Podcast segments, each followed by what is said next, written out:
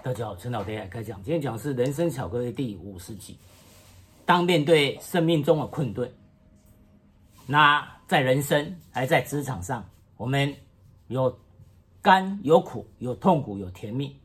所以我们要记住人生的快乐片刻，忘记那些痛苦年月。尤其当面对生命中的挫折、困顿的时候，曾经有一个心理学家，他。在二次世界大战时候被关进了集中营，跟他一起关的人大部分都死掉了，而他的家人除了他跟他妹妹，其他也全死了。而他后来纵然活着的人，但在集中营备受虐待，在心里留下阴影，而后的生活也过得非常的失常，甚至失能。也就没办法正常的活着，而这位心理学家，他不止成为心理方面专家，他还很快乐活着，还写很多本的书，因为他在集中营学会了如何面对生命中的困顿，如何活出生命中的意义。想想看。当一个平常正常生活中的人，突然间被丢进集中营，暗无天日，他进入像监狱一样的集中营，他的名字不见了，只有换成号码，一个号码代表他。每天不断的工作，甚至被拿去当实验品，而那边的管理员从来不把他当人看。正式的是用皮鞭不断的抽打，叫他工作；想要戏谑他的时候，就用石头丢他，像丢一只流浪狗一样，从来不把他们当人看。所以在集中营里面，很多人他不止身体受到折磨，也在这种永无止境的恐惧，因为你不知道这种日子哪一天会结束。所以有些人做噩梦，但是旁边的人不忍心把他叫醒。为什么？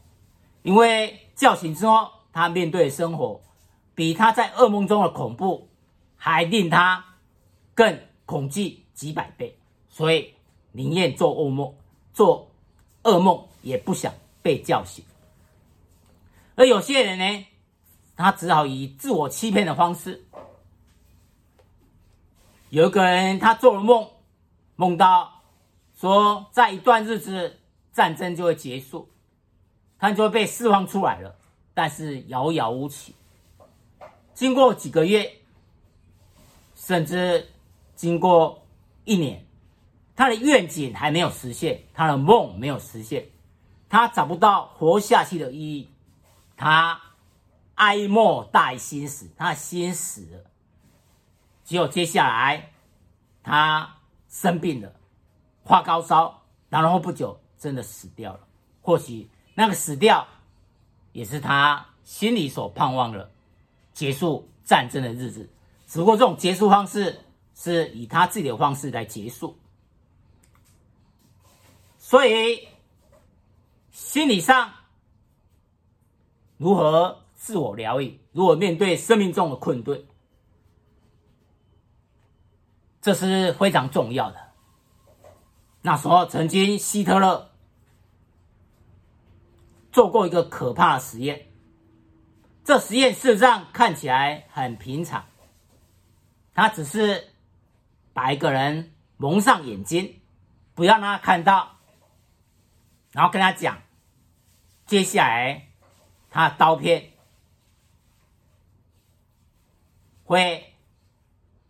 把他割一道伤口，血会不停的流，然后他就会死掉。所以他这样跟他讲，接下来他用刀片在他手腕有一种凉快感觉，刀片划过去的感觉。接下来他不断的听到滴水声，他感觉那就好像是从他身体流出来血液滴进脸庞的声音，叮咚叮咚叮咚这样。滴答滴答，这样滴的不停。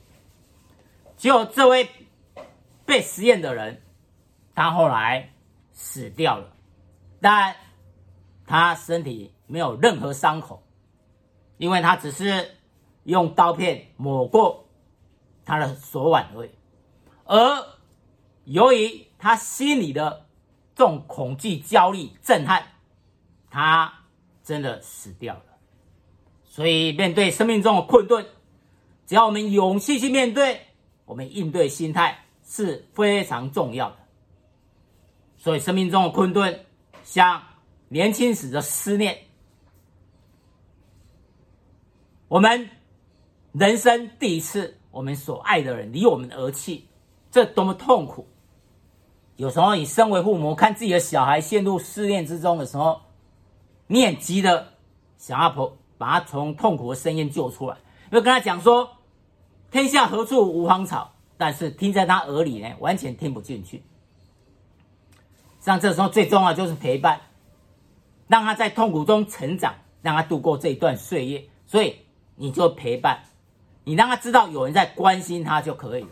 你没办法讲任何话，因为他也听不进去。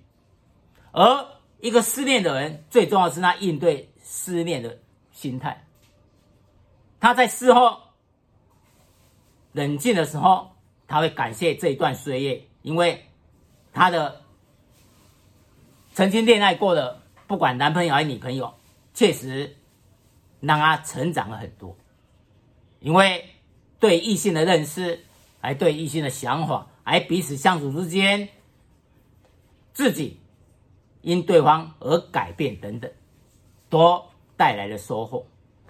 有些人，我们只能陪他一段，我们陪他一段之后，这种经验无比的珍贵，因为我们才能真正找到。陪我们一生的人，所以如何面对一个失恋的一个事实，你的心态很重要。你在失恋当中的时候，你要想办法把自己呢从痛苦深渊把它离开。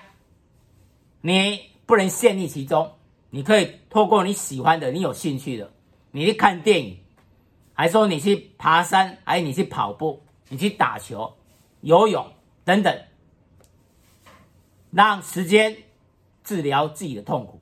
所以，面对生命中的痛苦，年轻的思念，接下来有失业。每个人是毕业之后，他大部分的人都成为上班族，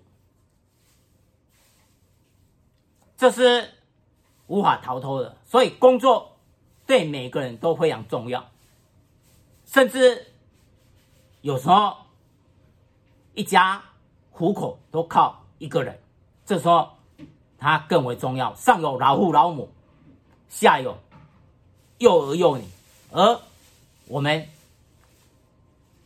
旁边还有我们的另一半。所以有时候失业对一个男人而言，有时候对个女人而言，压力也是很大的。那边对个失业者旁边的人。也只能以陪伴为最好，还是说你有知道一些工作信息，跟他讲，让他去试试看。因为你可不能太轻松的说啊，再找一个就好了，他听了会很生气。所以就陪伴他，还是有什么信息就告诉他。而正在失业的人呢，他最重要就是要赶快找到一份工作。有时候失业。他面对的不只是心灵上的创伤，他没有自信，而面对是更实在的，他口袋没有钱，他更没有去冒险、去赌注的一个本钱。曾经报纸有报过一个人，他失业了，他口袋只剩下一两万块，结果他全部去买大乐透。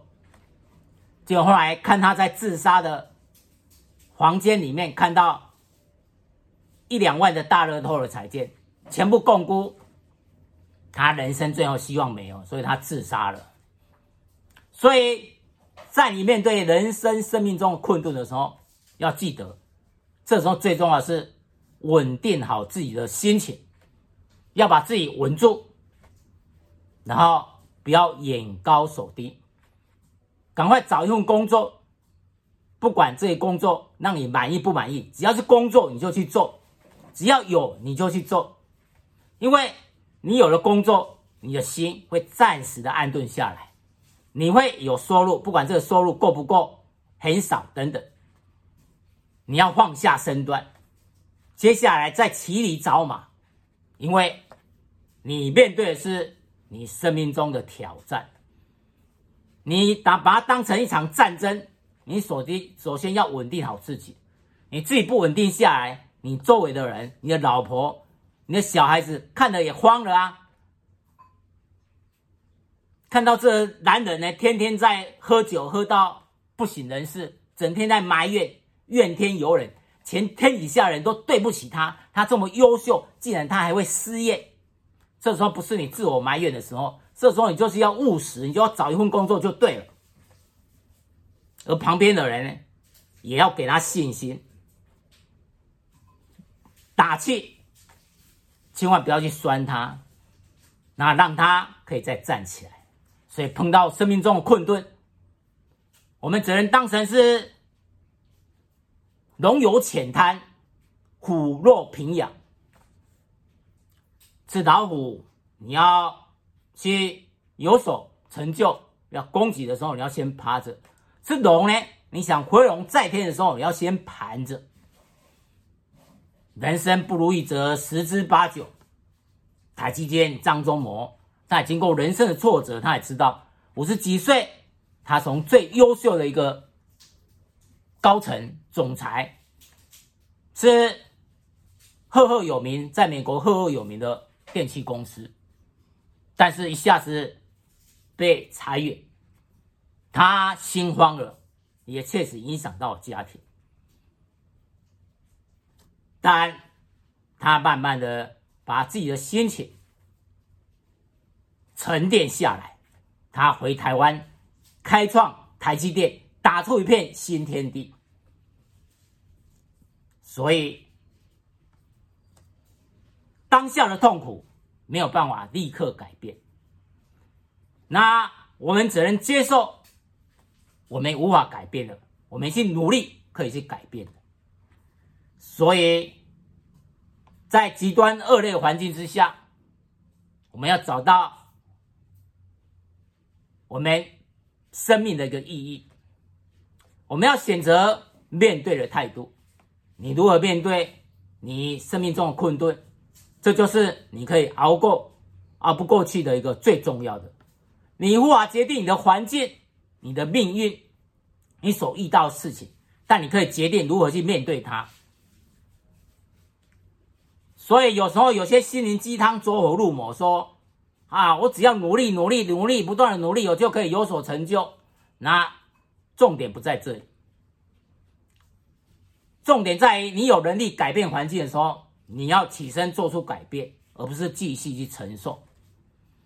那当你没办法改变的时候，你可以脱离这个环境，你可以想办法让自己到一个更好环境。这就所谓跳槽。有的有些人他虽然没有失业，但他在公司里面呢，经常受到主管的霸凌，甚至排挤，过得非常的不舒服的日子。但他为了养家糊口，他忍耐下来，忍耐了几十年。当然，这也是值得钦佩。但是，他可能重要的是他心理创伤的一个滋养，不要因为这样而对人生失去了信心。也就是说，当我们面对这样恶劣环境，我们没办法改变，我们只能去接受。我们有办法改变，我们敢尝试。我们骑驴找马，我们再找另外一家公司。当然要考虑我们本身的特质，我们的条件。那不要为了离开水坑，好像压力会让我们溺水的一个水坑线跳进泥坑，甚至是粪坑、屎坑。那我们确认之后，觉得新的公司对我们更适合，那我们当然可以去跳槽到新的公司。我们去尝试一个新的环境，不要让我们的生活陷入在一个痛苦的深渊之中。假如我们真的觉得这家公司呢，给我们的压力很大，主管呢给我们不公平的待遇，而我们又没办法改变的时候，那你的选择只有两个：第一，你选择留下来，但是你要想办法如何自处，你要想办法如何自我定位，而重要是你的心，你有没有办法放过你自己？你可以安顿的下来你的心吗？有时候生命中的困顿，也包括你上班每天你就认为很痛苦。生不如死，最后你会哀莫大于心死，会一天过一天，那看不出你生命的活力来，而有时候这些也会造成你身体疾病的来源。所以，除了这样做之外，你还有第三种选择：离开这个环境，去找自己的一片新天地。那你要选择留下来，你就要去面对这些你认为的痛苦，而在苦中可以作乐，可以让自己也可以过得自在一点。有时候我们大脑对痛苦的认知呢，会比快乐强烈，而且来久，所以。在张爱玲的《半生缘》里面有提到，中年以后的人，十年八年好像是弹指之间的事，可是对于年轻人，三年五年可就是一生一世。为什么？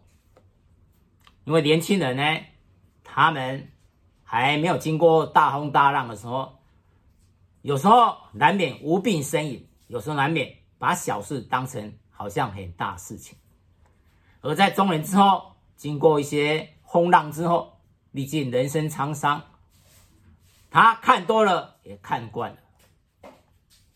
而事实上，我们的人生是有很多记忆深刻的片段和过程。我们的时间长短，事实上无关紧要，因为客观的时间不重要，实际上重要是我们的感受。所以经常呢。我们为什么对痛苦的感受会那么深？因为痛苦呢，在我们大脑记忆特别深刻。反正你快乐呢，你很快大脑呢，并没有这么显著的去记住它。所以我们要透过我们自己的一个应对。以前在心理学上有一个名称叫“空中定律”，也就忽视时间的长短，对于强烈情感的。瞬间会影响我们对这件事情的观感，那它的时间多久多长都不重要。那这实验是在二零零八年的一个研究，一群学生呢，他度过了长短不一的假期，然后他们会收到一个简讯，来评估他们过去的愉悦跟幸福程度。他做一个评估，结果呢，整个假期呢，给这位学生的幸福感跟假期的长短呢没有关联，而主要是跟学生最特别的、最难忘的那几个小时，纵然只是几个小时，也是有关系的，而不在于说他几天甚至一个月，而是那快乐几个小时，这才是最有关系的。所以事实上，回忆中人生呢，是由强烈情感的片段来集合而成，而最主要是痛苦呢，你的记忆呢会比甜蜜更深刻，所以有时候你会产生错觉，人生不如意十之八九。为什么会有这一句话呢？因为事实上，你对痛苦的记忆呢特别深，所以悲伤事实上好像人生需要。去面对的，好像痛苦就是人生的基本模式。你好像生活大部分都痛苦，实际上最重要是你面对痛苦的心态。你要用心体会每个当下，你要体会出应对心态出，说我可以过得有成就感，有快乐。就就像一个年龄大的人，以前一个五十几岁，他在埋怨说：“哎呀，我五十几岁了，我好像身体退化，哪边痛？”结果他八九十岁了，妈妈跟他讲说：“我像你那个年龄，我没有什么事情做不了的。所以不管你几岁，事实上，你只要过得。”觉得自己自在，事实上你都是令人羡慕的。在死亡来临之前，我们就要过得令人令人羡慕的一个年龄，不管几岁。所以几岁在于我们自己展现出来的生命的活力。所以痛苦跟快乐也在我们自己的一个定义。面对痛苦的时候。面对问题，我们该解决的时候去解决它，我们不用去逃避它。而解决之后，我们在心灵中要沉淀下来，我们不要陷溺在痛苦。所以说，要记住人生的快乐片刻，忘记痛苦的年月。纵然快乐是片片刻。是很短的，但那一幕你也要把它记起来。人生当他到了壮年之后，到了五六十岁，实际上有时候他对人生做一个回想。有些人在做回想的时候呢，他感觉到他的人生呢，经常是苦多于乐。但重要是我们去应对的心态，我们怎样去想？我们不要陷入别人的一个标准，我们不要太乐意跟别人的比较去比较。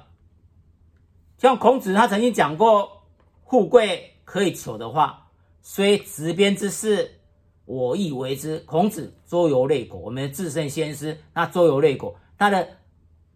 过得非常的坎坷而不顺利，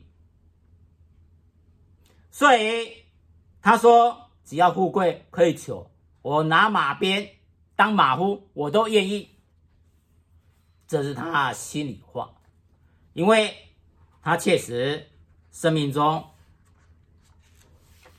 他想要去周游列国，想要展现，想要贡献他的智慧。他的经验跟他的心力，但是却不为当时各国的国君所接受。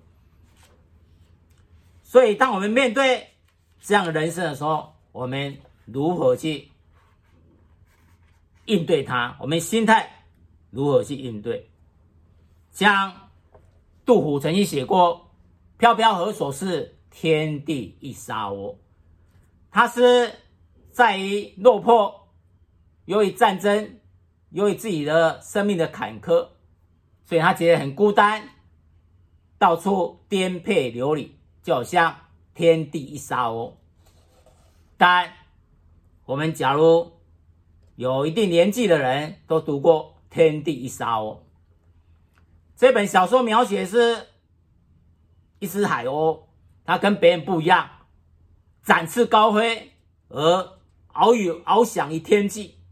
比一般海鸥更高的天空，更快的速度呢，所以它不用吃面包屑，不用吃一些死掉的鱼，因为它可以飞得更高，它可以吃掉，吃到更好吃的东西，哎，可以看到更壮阔的景色，所以两种完全不一样生命的一个解读，同样是天地一沙鸥。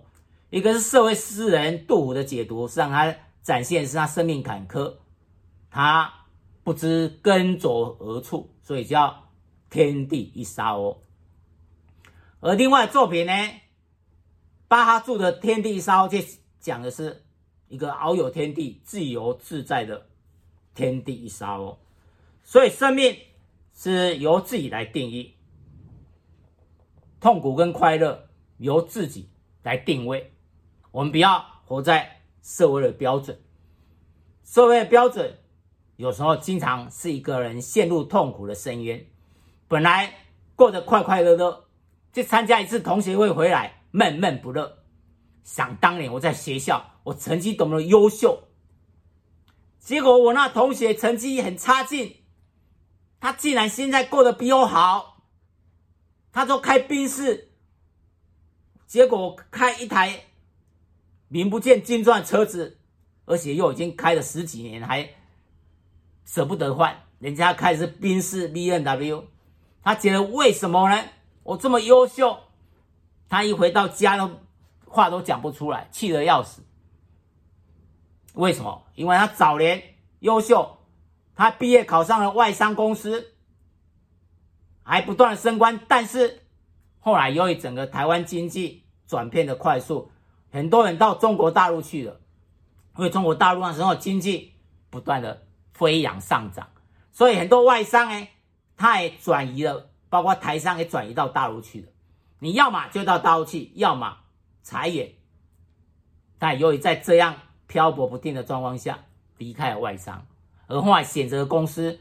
后来的职业生涯也没那么顺利，而他同学却遇上了一个本土的公司，但是他虽然成绩不好，他也知道，所以他就紧紧的咬住青山不放松，像一株小草一样，他就在这里成长，在这里接受阳光，接接受阳光，接受雨水的滋润，慢慢的成长，由小树苗变成一棵大树了。因为当时创业老板。规模不大，所以他招收人呢也没有多优秀。但你愿意跟他，他不断的打出一片天地。在几十年后，在二十几十二十几年后，他已经变成一间大规模公司。而跟他一起呢，胼手之主呢，这些老伙伴也是赚得荷包满满。所以人生的命运有时候。努力是在人，但是谋事在人，而成事在天。所以，我们面对人生的困顿，有时候像这些痛苦，我们刚才讲，除了失恋，除了失业，另外痛苦是自己找的。你自己把自己呢框在你跟人家比较标准里面，所以你活得非常无趣。所以人生实际上没有受不了的事，主要是你愿意不愿意去承受，你愿意不愿意去接受、去接纳。所以你自己找罪受，你不断在埋怨自己，你要去跟人家比较，你自己的成绩是以前的事，现在已经不一样了。成绩是学生时代的事，毕业哦，毕业之后那就已经是不值得再提了。你。最重要的是要好好的面对现在人生，所以当我们这样走过几十年的岁月，我们要懂得放下，放下那些跟人家比较，放下跟人家斤斤计较，我们要懂得宽恕我们自己，宽恕别人。我们不要因为别人跟我们讲的话，还是一些事情呢，那让我们一时陷溺在痛苦之中。在职场上，记住职场快乐的片刻，忘记那些痛苦的年月。职场总有快乐的时候，你的以前表现的光荣时刻，你可以好好的把它记下来。那每次那画面呢一出来，你就可以展现无比的信心。我经常呢展现的画面是，一次呢在国际的会议上面呢，那那些顶尖的专家，当我翻译完之后，日本专家团起立给我鼓掌，给我肯定，用英文讲说你非常棒。里面五六百个人，包括前台湾的知名教授。还有顶尖的工程师等等，还有国外美国、奥地利、英国、法国各地来的顶尖专家，在这样场合，那一幕我记得，也给我很大的一个信心。还有另外，以前在日本的时候，由于一场的考试，我运气好，表现得很突出，所以那个出题老师的研究室里面十几个学生，在餐厅对有九十度的鞠躬，说敬赏好，那一幕也一直让我忘不了。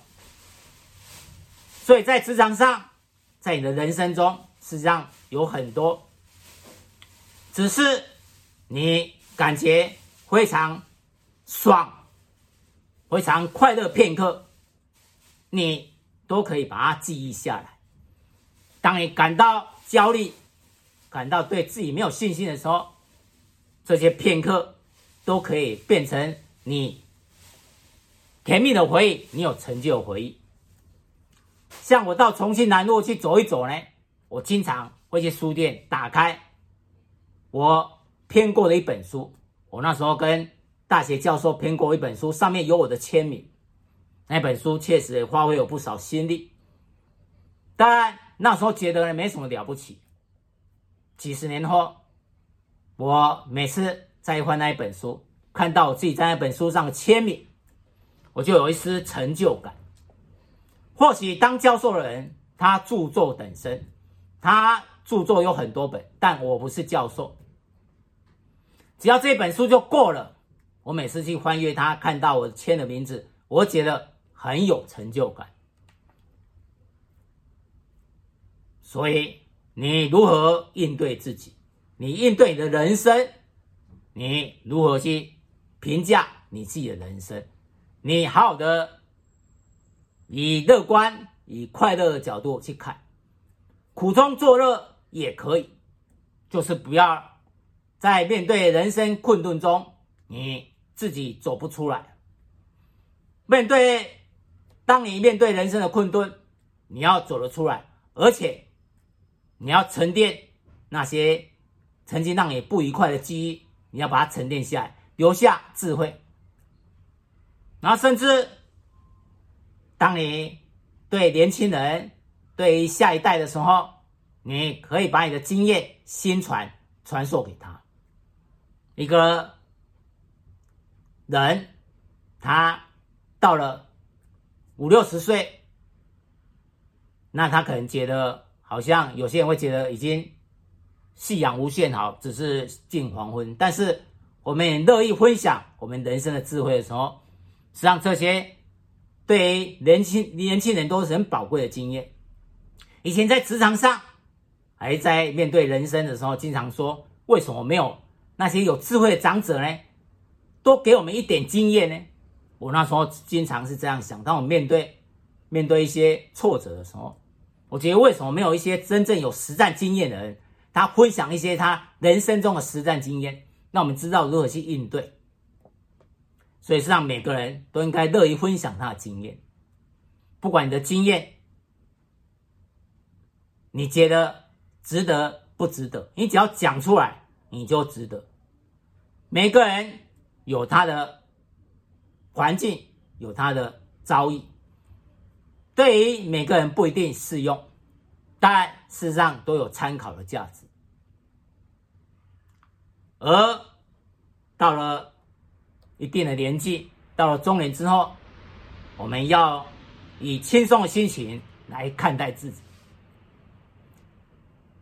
因为已经不再年轻，我们手中的资源，假如已经没有那么多的时候，那我们就是要善待自己，因为接下来可能身体各方面也已经没有办法像以前可以这么冲刺了。所以，我们要以更乐观、更积极的心态面对过去。我们要把一些有成就的回忆呢，好记在我们脑海里。所以，不要提好汉不提当年勇。好汉不提当年勇，指的是他是到现在还是好汉，他到八九十岁还是好汉。就像张忠谋，那现在九十岁他还是好汉。所以他不用提当年勇，为什么？很多人会帮他提，很多人会帮他写出来，而你自己，你自己看自己的时候，你要好好的提当年勇，因为现在已经不是好汉，所以要你珍惜当年勇的岁月，你要把它讲出来，那把它分享给别人，那其中的经验跟智慧也是很重要的。大部分的人都不是张忠谋，所以你不要说你不是名人，你不是很有成就的人，你就不敢讲，你讲了。才对大多数人都有帮助，因为大多数人都跟你一样是平常人，所以你的经验跟智慧跟他们更实用、更务实。所以，当面对人生的困顿，我们要去如何应对，我们的心态很重要。以上，陈导大家开讲，谢谢。